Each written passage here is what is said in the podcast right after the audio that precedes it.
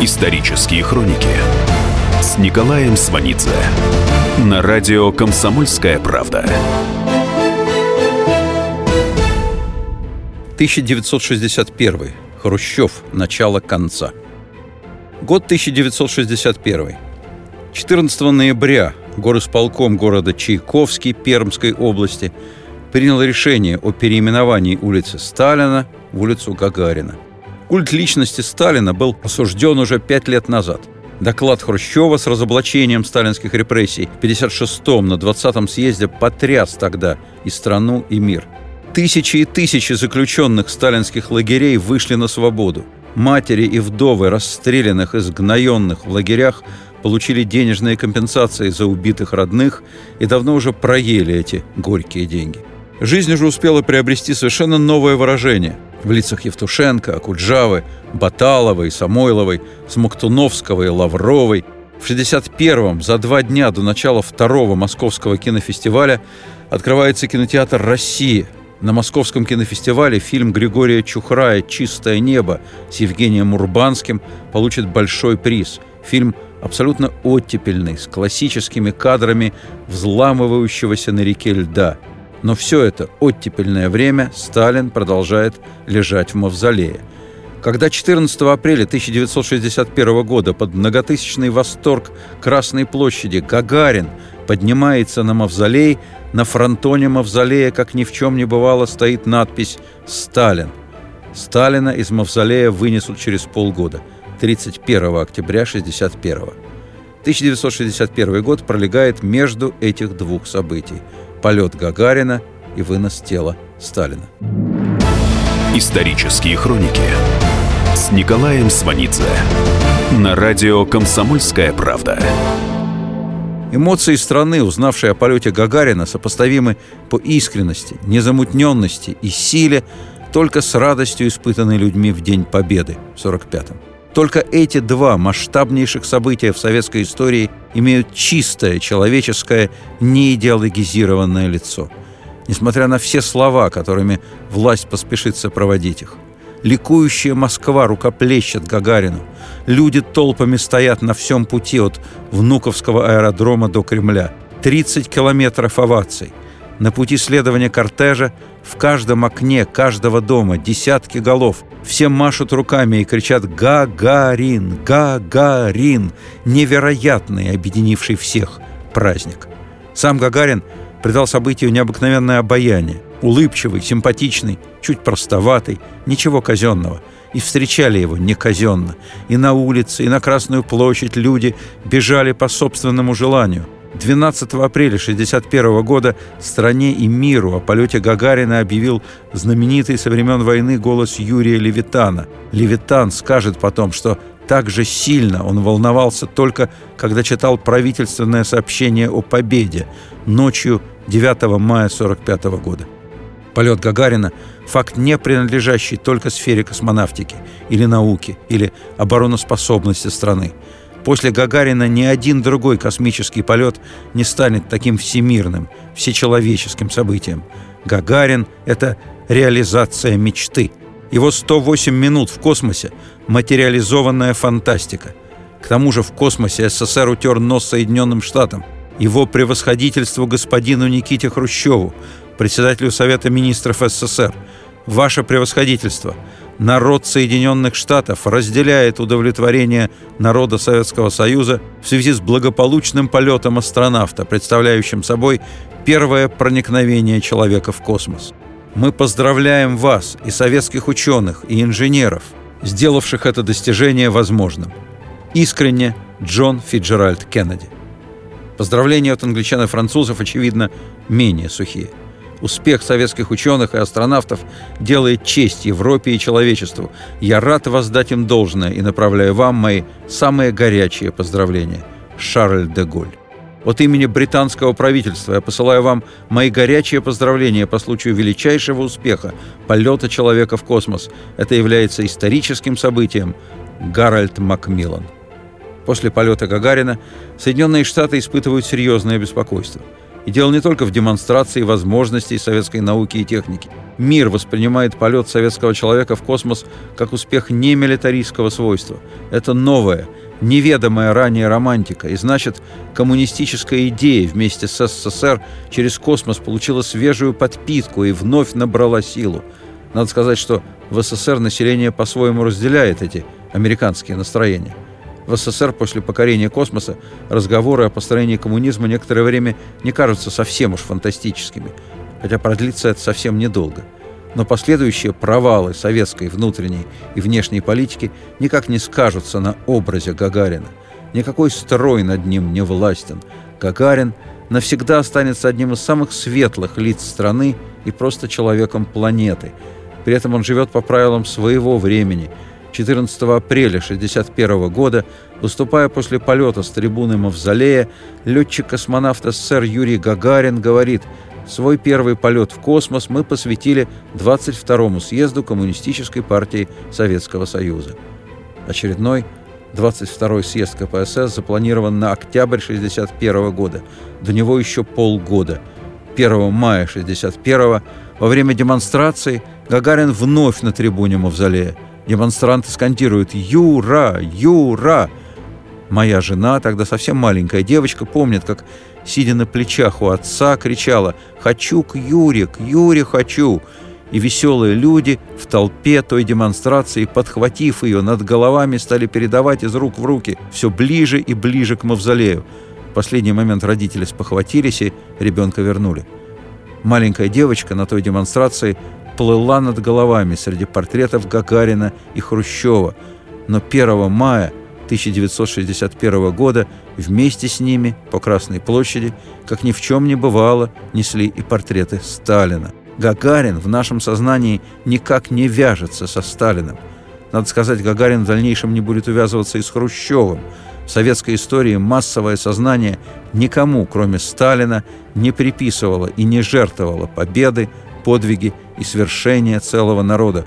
Хрущев не в силах присвоить, приватизировать Гагарина – как это сделал бы Сталин, но Хрущев использует Гагарина, в том числе в своей сложной борьбе лично со Сталином, умершим уже 8 лет назад.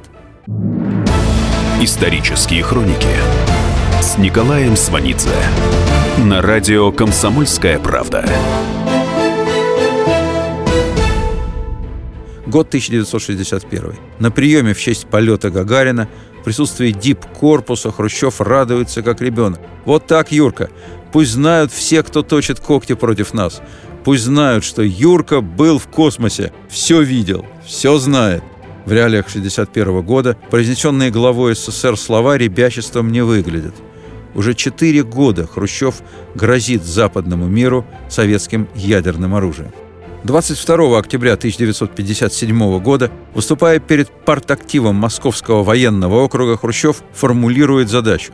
Если мы дискредитируем Америку, а это самая сильная страна на сегодняшний день в экономическом и военном отношении, тогда мы на международной арене укрепим престиж нашего советского государства. Нам нужно действовать, нужно держаться на грани мировой войны. Впервые на грань мировой войны – Хрущеву удается выйти в связи с кризисом вокруг Западного Берлина. Апогей этого кризиса в 1961 году. Берлин в соответствии с Потсдамским соглашением 1945 года разделен на две части – восточную и западную, и контролируется, соответственно, силами СССР и западных союзников. Поток беженцев из ГДР в ФРГ усиливается с каждым годом. В 1953-м, после смерти Сталина, Берия расценивает эту ситуацию как критическую и предлагает отказаться от идеи построения социализма в ГДР. Продолжение слушайте через несколько минут. Исторические хроники с Николаем Сванидзе на радио «Комсомольская правда».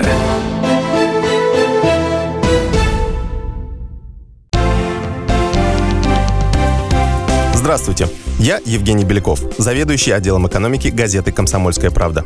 Я знаю почти все об экономике страны, личных финансах и время от времени даже играю на бирже. Но у меня нет миллиона долларов. И я очень хочу его заработать. Поэтому каждую неделю в прямом эфире я буду общаться с тем, кто смог стать богатым и знает, как сделать богатым меня и вас.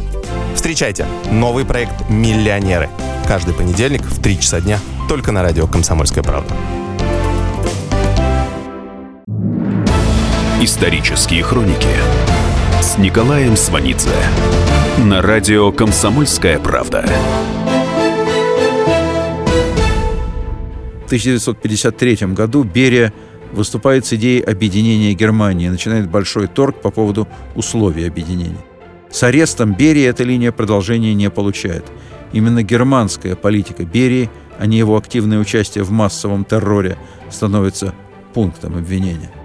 Поток беженцев из ГДР в конце 50-х только усиливается. Это и крестьяне, и рабочие, и члены правящей СЕПГ, и сотрудники полиции. Но даже не это для Хрущева главное. Он хочет заставить Запад, и прежде всего США, освободить для него, Хрущева, Западный Берлин. Он хочет выиграть на площадке, где не доиграл Сталин. Хрущев тягается с мертвым Сталином, который продолжает лежать в мавзолее. 10 ноября 1958 года по Дворце спорта в Лужниках проходит митинг советско-польской дружбы в связи с приездом польского премьера Гамулки. На этом митинге Хрущев делает сенсационное заявление. СССР намерен подписать мирный договор с ФРГ и ГДР. Если западные союзники против и не признают ГДР, СССР подписывает мирный договор только с ГДР – при этом все прежние советские полномочия по Западному Берлину передаются руководству ГДР в лице Вальтера Ульбрихта, и уже он будет решать вопросы доступа в Западный Берлин из ФРГ. Это означает, что союзные войска должны покинуть Западный Берлин. Хрущев произносит, если какие-либо агрессивные силы выступят против правительства Германской Демократической Республики, то Советский Союз будет рассматривать подобные выступления как направленные против СССР. Через 17 дней Хрущев выдвигает ультиматум. Он дает Западу 6 месяцев на размышления и начинает действовать. В Москву к Хрущеву направлен знаменитый американский сенатор Хуберт Хэмфри. Их встреча проходит бурно. Вместо запланированного часа продолжается 8 часов. Сенатор скажет – я единственный американец, который три раза за один день ходил в туалет в Кремле. Сенатор Хэмфри скажет про Хрущева. У этого парня отличное чувство юмора. Хрущев рассказал сенатору об испытании водородной бомбы. Сказал, что есть новая ракета с такой дистанцией полета, что ее негде испытать. Спросил, где родился сенатор, и пообещал пощадить его родной город, когда прикажет пустить ракету. Сенатор Хэмфри потом скажет про Хрущева. Этот человек не уверен в себе – он убежден, что Соединенные Штаты – большая, богатая страна, и это не дает ему покоя. Хрущев постоянно взвинчивает градус напряженности заявлениями о преимуществах СССР перед США в ракетной и космической областях. Хрущев говорит, что в СССР ракеты сходят с конвейера как колбасы. США в ответ выделяют новые средства на разработку новых ракет и космических спутников. В Штаты едет Микоян – встречается с президентом Эйзенхауэром и вице-президентом Никсоном. Микоян уверяет, что СССР после Сталина изменился, что Москва не угрожает, а хочет переговоров. В Москву к Хрущеву приезжает вице-президент Никсон. Потом британский премьер Макмиллан. Катаются на тройке, стреляют куропаток, съезжают вдвоем на санках с горки. Хрущев демонстрирует гостеприимство. Потом за обедом Хрущев говорит – если Запад не желает принимать советскую позицию по Западному Берлину, то переговоры придется вести мертвецам с мертвецами. После встречи Хрущев скажет своему помощнику по международным делам Троиновскому, что он отымел англичанина. Хрущев, разумеется, употребил другое выражение. Потом к Хрущеву приедет легендарный американский дипломат Гарриман. Хрущев ему говорит, для Бонна хватит одной бомбы. Для Англии, Франции, Италии, Испании – трех, четырех или пяти. Американская ракета поднимает боеголовку всего в 22 фунта, а советская – в 2860 фунтов. Западную Германию уничтожим за 10 минут. Хрущев говорит Гарриману, «Да, мы намерены ликвидировать ваши права в Западном Берлине». «Зачем вам в Берлине 11 тысяч солдат? Если дойдет до войны, мы их проглотим одним глотком. Ваши генералы говорят, что будут защищать Берлин танками и пехотой. Да одна наша бомба от них – ничего не оставит. Президент Франции де Голь уверен, что Хрущев блефует и войну не начнет. Поэтому в берлинском кризисе де Голь занимает крайне жесткую позицию. Британский премьер Макмиллан полагает, что угроза войны реальна, и судьба Берлина не стоит ядерной катастрофы. Президент Эйзенхауэр после долгих колебаний приглашает Хрущева с визитом в Штаты. Переговоры по Берлину идут бурно. В несколько заходов взрываются то Хрущев, то Эйзенхауэр. Наконец, Хрущев отказывается от своего ультиматума о сроках решения берлинского вопроса.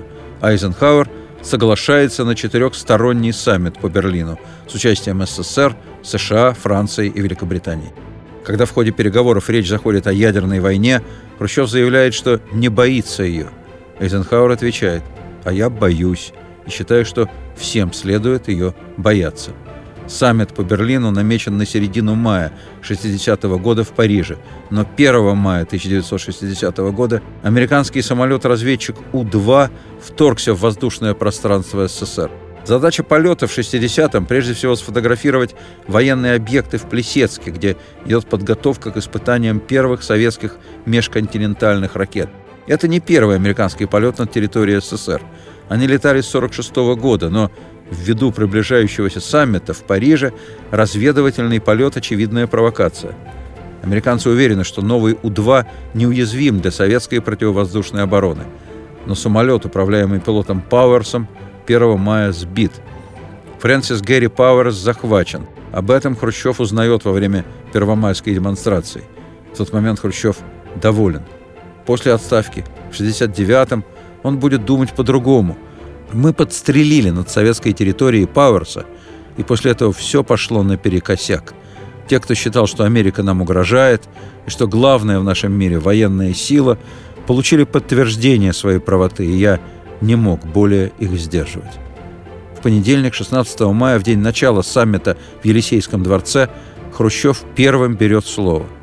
Он говорит, что президент США отказался осудить полет У-2, и значит, советская делегация не может участвовать в конференции.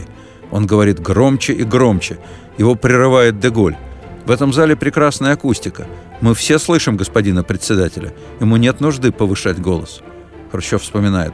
Настроение у меня было боевое, наступательное и приподнятое. Эйзенхауэр сидит багровый. Говорит, США не намерены возобновить разведывательные полеты, и американская делегация готова продолжать переговоры в Париже. Деголь, слушавший 45-минутную яростную речь Хрущева со скучающим видом, обращается к Хрущеву. «После того, как вы подбили самолет, я поручил своему послу спросить у вас, не считаете ли вы нужным отложить встречу? На тот момент вы знали все, что знаете и сейчас. Вы сказали моему послу, что откладывать конференцию не стоит. Ради вас господин Макмиллан прилетел сюда из Лондона, а генерал Эйзенхауэр из США. Ради вас я взял на себя труд организации этой конференции, которая теперь может быть сорвана по вашей вине». Деголь продолжает. Вы поднимаете такой шум из-за самолета, когда не далее, как вчера, советский спутник, запущенный вами, чтобы произвести на нас впечатление, пересек небо над Францией без моего позволения 18 раз, и на борту у него, вероятно, были камеры. Саммит сорван. Макмиллан вечером приезжает в советское посольство уговаривать Хрущева. Хрущев неумолим, требует, чтобы Эйзенхауэр извинялся. Многоопытный Микоян после парижской поездки Хрущева скажет – так нельзя было поступать с Эйзенхауэром. Из-за того, что наши ракеты сбили У-2, Хрущев устроил непозволительную истерику. Он виновен в том, что отодвинул разрядку лет на 15. Глава КГБ Шелепин потом скажет, шпионы всегда были и всегда будут. Так что Хрущеву следовало найти другое время и место, чтобы объяснить Эйзенхауэру, что он о нем думает. Перед отъездом из Парижа Хрущев дает пресс-конференцию в Пале-де-Шато перед тремя тысячами журналистов. Помощник Хрущева Тройновский вспоминает, Хрущев полностью потерял самообладание. Он трясет кулаками в адрес западногерманских журналистов. Если вы, остатки недобитых фашистских захватчиков, будете укать против нас, то мы так вас ухнем, что вы костей своих не соберете. Вернувшись в Москву, Хрущев не успокаивается – если после отставки Эйзенхауэру понадобится работа, мы могли бы нанять его директором детского сада. Когда Хрущева спросят о вероятности визита американского президента в СССР, он ответит, что визита не будет. Нельзя, чтобы человек ел там же, где нагадил. Хрущев говорит, что в ближайшее время заключит сепаратный мирный договор с ГДР со всеми вытекающими для Запада последствиями. На Хрущева давит лидер ГДР Вальтер Ульбрихт. Он говорит, Вы только рассуждаете о мирном договоре, но ничего не делаете. Два года потеряны даром. В январе 1961 года в США в должность вступает новый президент Джон Кеннеди. Исторические хроники с Николаем Сванидзе на радио «Комсомольская правда». Год 1961. В начале июня Хрущев встретится с Кеннеди в Вене по берлинскому вопросу. Успех полета Гагарина определяет тон хрущевского поведения в Вене. Но дело не только в Гагарине. Дело еще и в том, что через пять дней после полета Гагарина, 17 апреля 1961 года, американцы предприняли попытку вторжения на Кубу. Кеннеди отказался дать приказ о прикрытии пехоты с воздуха, и военная акция закончилась провалом. Хрущев крайне удивлен, что Кеннеди не дал указания о бомбардировке. Хрущев говорит сыну, «Я не понимаю Кеннеди. Что с ним такое? Как можно быть таким нерешительным?» Так вот, после успеха Гагарина и провала Кеннеди на Кубе, Хрущев и едет на встречу с американским президентом. Кеннеди по дороге в Вену заезжает к Деголю. Деголь советует Кеннеди. «Ваша задача, господин президент, заставить Хрущева поверить, что перед ним человек, готовый к драке. Держитесь стойко, будьте жестким, проявляйте силу». Но Деголь опасается, что Кеннеди не сможет противостоять Хрущеву. Он оказался прав. Хрущев был бодр и задирист, Кеннеди вял и подавлен. После двухдневных переговоров с Хрущевым Кеннеди скажет «Он меня просто отколошматил». Хрущев опять дает Штатам 6 месяцев на раздумье по берлинскому вопросу. А приехав в Москву, добавляет «Если Запад захочет проверить силу СССР на почве германского вопроса, его, то есть Запад, постигнет судьба Гитлера». Продолжение слушайте через несколько минут. Исторические хроники с Николаем Сванидзе на радио «Комсомольская правда».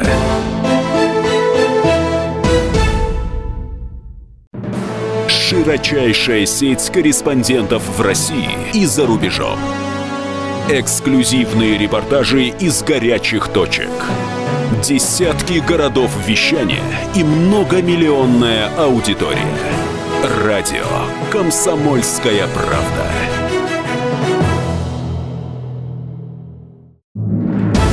Исторические хроники с Николаем Сванидзе на радио «Комсомольская правда». Год 1961. Париже во время гастролей кировского балета выдающийся танцовщик Рудольф Нуриев остается во Франции. О его намерениях остаться во Франции КГБ в курсе. Москва отзывает его с гастролей. В аэропорту Ле Бурже сотрудники КГБ пытаются блокировать Нуриева. Но он вырывается, совершив блистательный прыжок. Нуриев произносит «Я хочу быть свободным». 25 июля 1961 года Кеннеди произносит крайне жесткую речь по американскому телевидению. Президент Кеннеди объявляет о подготовке шести дивизий для отправки в Европу. Вносит в Конгресс предложение о дополнительных ассигнованиях в 3,2 миллиарда долларов. Кеннеди говорит – Западный Берлин – великий полигон для испытания мужества и воли Запада. Хрущев отвечает, «Я подпишу договор с ГДР. Я перережу западные коммуникации с Западным Берлином. Если Запад применит силу, война будет термоядерной. Я, командующий вооруженными силами, я сам отдам приказ». Вечером 25 июля в Москве в Большом театре во время гастролей Марго Фонтейн, которая впоследствии будет блестяще танцевать с Нуриевым, Хрущев подходит к британскому послу сэру Фрэнку Робертсу и говорит, «Мы можем разместить в Германии в сто раз больше войск, чем западные державы. Шести водородных бомб для Англии и девяти для Франции будет вполне достаточно». Бегство из ГДР в ФРГ нарастает. За первую половину 1961 года из Германской Демократической Республики уйдут более 100 тысяч. За июнь 1961 еще 20 тысяч человек. В июле 26 тысяч. Ульбрихт еще с марта 1961 предлагает Хрущеву провести по Берлину границу между ГДР и Западным Берлином. 13 августа 1961 года в час ночи начинается осуществление проекта под кодовым названием «Китайская стена-2», Стена простоит 30 лет. Возведение Берлинской стены в конце августа 1961 года подкреплено заявлением о возобновлении ядерных испытаний в СССР. Это происходит в нарушении договоренностей, достигнутых с Кеннеди всего два месяца назад. Публичному заявлению предшествовало секретное совещание в Кремле с участием ведущих ученых. В их числе создатель водородной бомбы Андрей Дмитриевич Сахаров. Сахаров на совещании говорит, что нарушение моратория на ядерные испытания сыграет на руку США, поскольку помешает делу разоружения и мира во всем мире. Сахаров вспоминает, покраснев и повысив голос, Хрущев отвечал мне – он сует нос в то, что его не касается. Оставьте политику нам, специалистам. Сахаров, не пытайтесь нам указывать, как нам себя вести и что делать. В политике мы разбираемся. Я был бы размазнёй, а не председателем Совета Министров, или бы прислушивался к таким, как Сахаров. В это время начальник главного управления ракетных войск артиллерии маршал Варенцов беседует с заместителем начальника иностранного отдела Управления внешних сношений Госкомитета СССР по координации научно-исследовательских работ Пеньковским. Маршал Варенцов говорит полковнику Пеньковскому, «Как бы мы ни уважали межконтинентальные ракеты, у нас по-прежнему ни черта нет. Все только на бумаге, а в реальности ничего». Пеньковский завербован англичанами и американцами в апреле 1961 года. Он передает информацию на Запад. На пике конфронтации СССР-США миф о советском ракетном преимуществе рушится. «Нью-Йорк Таймс» в конце сентября сообщает, что в СССР ракет не 2000, а около 500. Потом выясняется, что 200. В конце октября «Нью-Йорк Таймс» сообщает, что ракет не более 20, если не меньше. Цифры в «Нью-Йорк Таймс» занижены, но люди в Соединенных Штатах, строившие в панике личные бомбоубежища в 1961 году, успокоились. Берлинскую стену американцы не штурмуют. Кеннеди скажет, стена лучше, чем война. Стена – это бетонные блоки и монолит, металлические решетки, колючая проволока, минные заграждения и автоматические стрелковые устройства. Те, кто теперь решится бежать из ГДР через стену, будут платить за это жизнью. Западный Берлин Хрущев не получил. И значит, ничего не отыграл у Сталина. Из всей ситуации вокруг Берлина Хрущев выйдет в присущей ему изящной манере. Он скажет, не надо, товарищи, подобляться офицеру, который громко выпустил воздух на балу и из-за этого застрелился. У нас цветущее положение, экономика развивается, и ставить это все в зависимость от Западного Берлина. Тогда же Хрущев скажет, мы еще должны нажимать, мы еще какие-то нажимы будем делать. У нас еще ходов много. Продолжением этой мысли станет Карибский кризис – до ядерной катастрофы будет один шаг. В 1961 году Хрущев выражает удовлетворение советско-американскими отношениями. Шутка ли сказать, американцы настроили бомбоубежище? Это не от хорошей жизни. Если мы их заставили бомбоубежище строить, вы можете представить, что это за положение. Из письма Анохина Александра Митрофановича, колхозника села Анновка Воронежской области. «Я простой человек, я предисловие много писать не буду я скажу от себя, присвоить Никите Сергеевичу Хрущеву, человеку, который имеет богатые качества руководителя, высокое звание вождя народа Советского Союза. А народ пойдет за вождем и будет слушать его зов. Исторические хроники с Николаем Сванидзе на радио «Комсомольская правда». 22-й съезд КПСС открывается 17 октября 1961 года в новом только построенном дворце съездов. В Кремле две площадки. Одна соборная, вторая Каляевская. Каляевская названа в честь знаменитого террориста Ивана Каляева. Вот на этой площади его имени и построен дворец съездов. В первый день Хрущев выступает с отчетным докладом. Главный тезис. Все происходящее в мире свидетельствует об ослаблении капитализма, об углублении его общего кризиса. Как говорится, за гриву не удержался, на хвосте не удержишься. Смех в зале. Мы вышли на такой рубеж, когда потребуется уже немного времени для того, чтобы перегнать Соединенные Штаты в экономическом отношении. Советский Союз одержит в соревновании с Соединенными Штатами всемирно-историческую победу. Продолжительные аплодисменты.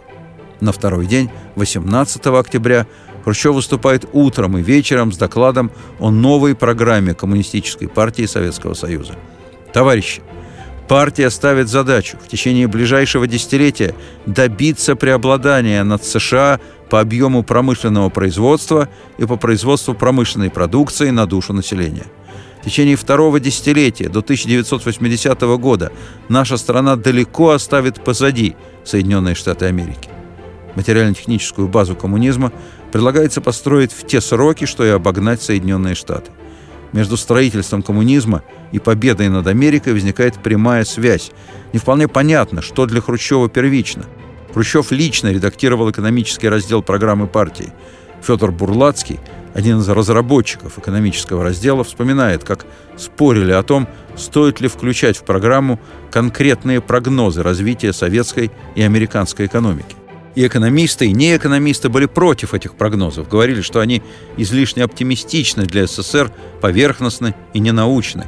Но после того, как появилась хрущевская резолюция «включить в программу», все споры закончились, и в программу партии вошли статистические доказательства того, что СССР очень скоро догонит Соединенные Штаты Америки и построит коммунизм.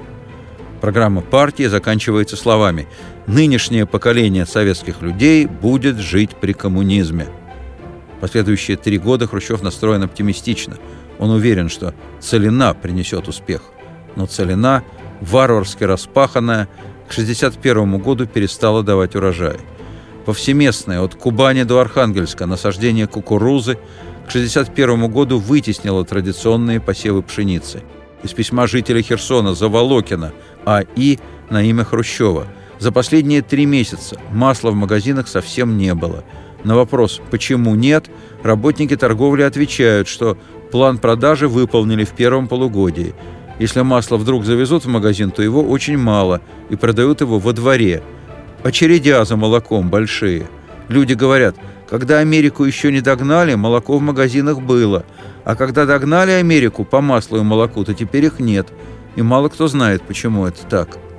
Объяснение этому простое – Короткий период с 53 по 57 год, отмеченный снижением налогов в деревне и разрешением вести личное хозяйство, дал быстрые и заметные результаты. Личные хозяйства обеспечивают прирост и мяса, и молока. Деревенские только-только поверили, что Сталин умер. Но тут Хрущеву приходит идея посоревноваться с Америкой по производству молока и мяса в погоне за липовыми показателями опять начинают прессовать крестьян, забирают у них скот, личные хозяйства сокращают, под нож пускают и колхозные стада, и коров, и быков, и телят. Жить и работать в деревне бессмысленно. Народ побежал из деревни. На 22-м съезде главный редактор «Известий» и зять Хрущева Аджубей будет издеваться над президентом Кеннеди. «Недавно, — говорит Аджубей, — мне пришлось беседовать с президентом Кеннеди. Подумайте только, товарищи, президент такой богатой державы с карандашом в руках подсчитывал, когда мы их перегоним. Если бы американским президентам 20-х годов сказали, что Россия будет догонять и перегонять Соединенные Штаты, то они презрительно назвали бы такого человека фантазером. А для Кеннеди это уже не фантазия, это уже забота. Да еще какая забота? Исторические хроники с Николаем Сванидзе на радио «Комсомольская правда». Год 1961. Хрущев чувствует себя крайне неуверенно. Экономический провал в любой момент может дать политические последствия. Хрущев мечется по стране. 28 января 61 он на Украине, 2 февраля Ростов, 7 февраля Тбилиси, 11 Воронеж, 2 марта Свердловск, 8 марта Новороссийск, 14 Акмолинск, 18 Целиноград, 31 марта Алма-Ата. Хрущев распинает функционеров, надзирающих за сельским хозяйством. Те воруют, виртуозно занимаются приписками или заблюдствуют перед первым лицом. Это крайняя форма лояльности, главный принцип подбора кадров. Экономика расплачивается за отсутствие каких-либо признаков инакомыслия в системе управления страной. Эта ситуация тупиковая для страны. Лично для Хрущева это иллюзия культа. Он хочет этой иллюзии. Это его реванш за все годы возле Сталина. Он неотвязно соизмеряет себя со Сталиным. А как же иначе? Сталинская страна теперь под ним. Более того, уже и космос покорен. Через год продовольственный кризис докатится до столицы. Белый хлеб и муку будут выдавать нормированно по паспортам с пропиской, а в некоторых районах по медицинским справкам, только для больных и детей дошкольного возраста. Хлеб начинают закупать за границей. Напор во внешней политике и Гагарин – это все, что можно предложить населению, стоящему в очередях вместо мало-мальски сытой еды. Продолжение слушайте через несколько минут. Исторические хроники с Николаем Сванидзе на радио «Комсомольская правда». Навостри, потребитель уха! Ведь в эфире Анна Добрюха защитит от плохих продавцов, проходимцев и темных дельцов – об обязанностях и правах, документах, судебных делах, о доплатах, пособиях, льготах и о многих подобных заботах. Программу Анны Добрюхи «Я потребитель». Слушайте каждую пятницу в 2 часа дня по московскому времени. Исторические хроники с Николаем Сванидзе на радио «Комсомольская правда». год 1961. 27 октября на 20-м заседании съезда Хрущев произносит заключительное слово. Неожиданно для большинства собравшихся Хрущев опять возвращается к разговору о культе личности Сталина. Но в 61-м в этом разговоре появляются свежие нюансы. Дело в том, что к 61-му словословия в адрес самого Хрущева уже стали нормой жизни. Это греет ему душу, но требует отеческой реакции. На съезде Хрущев говорит – во многих выступлениях на съезде, да и в печати, какое-то особое ударение делают на моей личности. Мне понятны эти добрые чувства, но какими бы способностями ни обладал тот или иной деятель, нельзя добиться прочного успеха без поддержки широких народных масс. Нельзя, товарищи, допускать, чтобы заслуженный авторитет одного лица перерос в такие формы, когда это лицо возомнит, что ему все позволено. Против этого решительно выступал наш учитель Владимир Ильич Ленин. Будем же достойными учениками Ленина в этом важном вопросе. Когда Хрущев произносит с трибуны съезда эти слова, Сталин, как ни в чем не бывало, лежит в мавзолее. В мавзолей огромная очередь. Сталин лежит в эксклюзивном маршальском мундире с орденскими колодками и золотой звездой Героя социалистического труда. Звезду Героя Советского Союза, которая у него была, он никогда не носил. Алая выпушка на рукавах, пуговицы золотые, и на алых шинельных маршальских петлицах золотые пуговицы. По детским воспоминаниям людей, видевших Сталина в мавзолее, он запоминался и производил однозначно большее впечатление, чем Ленин. Из воспоминаний. Мне было пять лет, когда дедушка повел меня в мавзолей. Прямо там, внутри, возле часового, я спросил у дедушки – Почему у Сталина ордена, а у Ленина ни одного? Дедушка зашептал что-то неубедительное. Из них двоих, лежащих рядом, Сталин однозначно притягивал к себе все внимание. Но Сталин притягивает к себе внимание не только в мавзолее. С начала 1961 года в разных городах страны возникают стихийные социальные волнения. 15 января в Краснодаре, 25 июня 61 волнение в Бийске, 30 июня в Муроме, 23 июля в Александрове. Эти выступления немногочисленны, но дело не в цифрах. Разоблачение культа личности Сталина породило у населения необоснованные надежды на изменение качества жизни. Однако за прошедшие годы хрущевского правления жизнь сытнее не стала. Сталин большой кровью внедрил в массовое сознание жесткие ориентиры – Теперь при Хрущеве эти привычные догмы и железная система их насаждения ослабели. В отсутствие сталинской руки дефицит продуктов, который был и раньше, и страшнее был, вызывает открытое недовольство. Советская экономика ничего предложить не может. Часть недовольных считает ситуацию следствием сталинщины, другая Большая часть недовольных по причудливой логике массовой психологии уверена, что лучше было при Сталине. Они говорят, при Сталине был порядок, и верят в это, и ничего не хотят знать. Последние активно выражают свое недовольство. В 1961 году их выступления имеют форму так называемых «пьяных бунтов». Хрущев на 22-м съезде находит неожиданный способ ответить недовольным. Хрущев решает вынести Сталина из мавзолея. На трибуну съезда выходит первый секретарь Ленинградского обкома Спиридонов и говорит «От имени Ленинградской партийной организации и трудящихся Ленинграда я вношу на рассмотрение съезда предложение переместить прах Сталина из мавзолея Владимира Ильича Ленина в другое место и сделать это в кратчайший срок». Спиридонова поддерживает первый секретарь московского горкома Демичев. Мы считаем несовместным нахождение гроба Сталина рядом с прахом родного Ильича. Потом слово дают члену партии с 1902 года, Лазуркиной.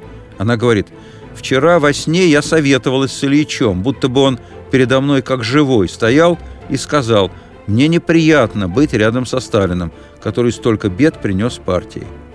Решение о выносе тела Сталина из мавзолея принято единогласно. В числе делегатов съезда голосует член Ставропольской делегации, первый секретарь Ставропольского крайкома ВЛКСМ Михаил Горбачев. Создана комиссия из пяти человек во главе с председателем комиссии партконтроля при ЦК КПСС Шверником – Мжаванадзе, первый секретарь ЦК Компартии Грузии, Живахишвили, председатель Совмина Грузии, Шелепин, председатель КГБ, Демичев, первый секретарь Московского горкома и Дыгай, председатель исполкома Моссовета. 31 октября 1961 года Красная площадь оцеплена под предлогом репетиции парада к 7 ноября. Сделан гроб, обтянут черным и красным крепом – выделено шесть солдат от комендатуры Кремля для рытья могилы и восемь офицеров для выноса саркофага из мавзолея. Справа и слева от мавзолея поставлены фанерные щиты. Изготовлена широкая белая лента с буквами «Ленин», чтобы закрыть надпись «Ленин Сталин».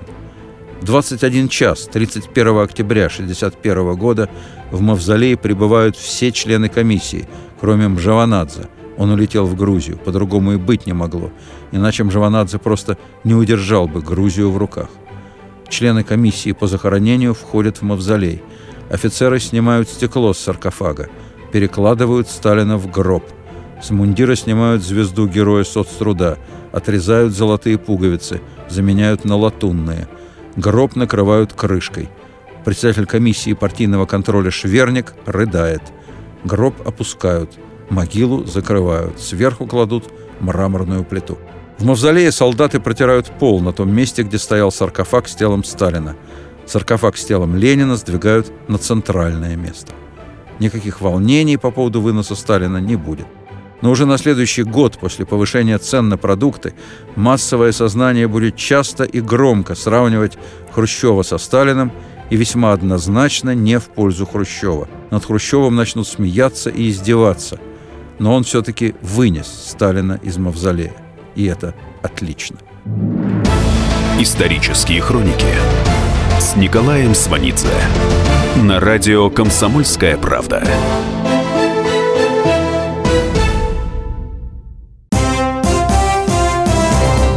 Здравствуйте, я Давид Шнейдеров. По субботам я рассказываю о кино – о его проблемах, о малоизвестных, но не малозначительных фактах.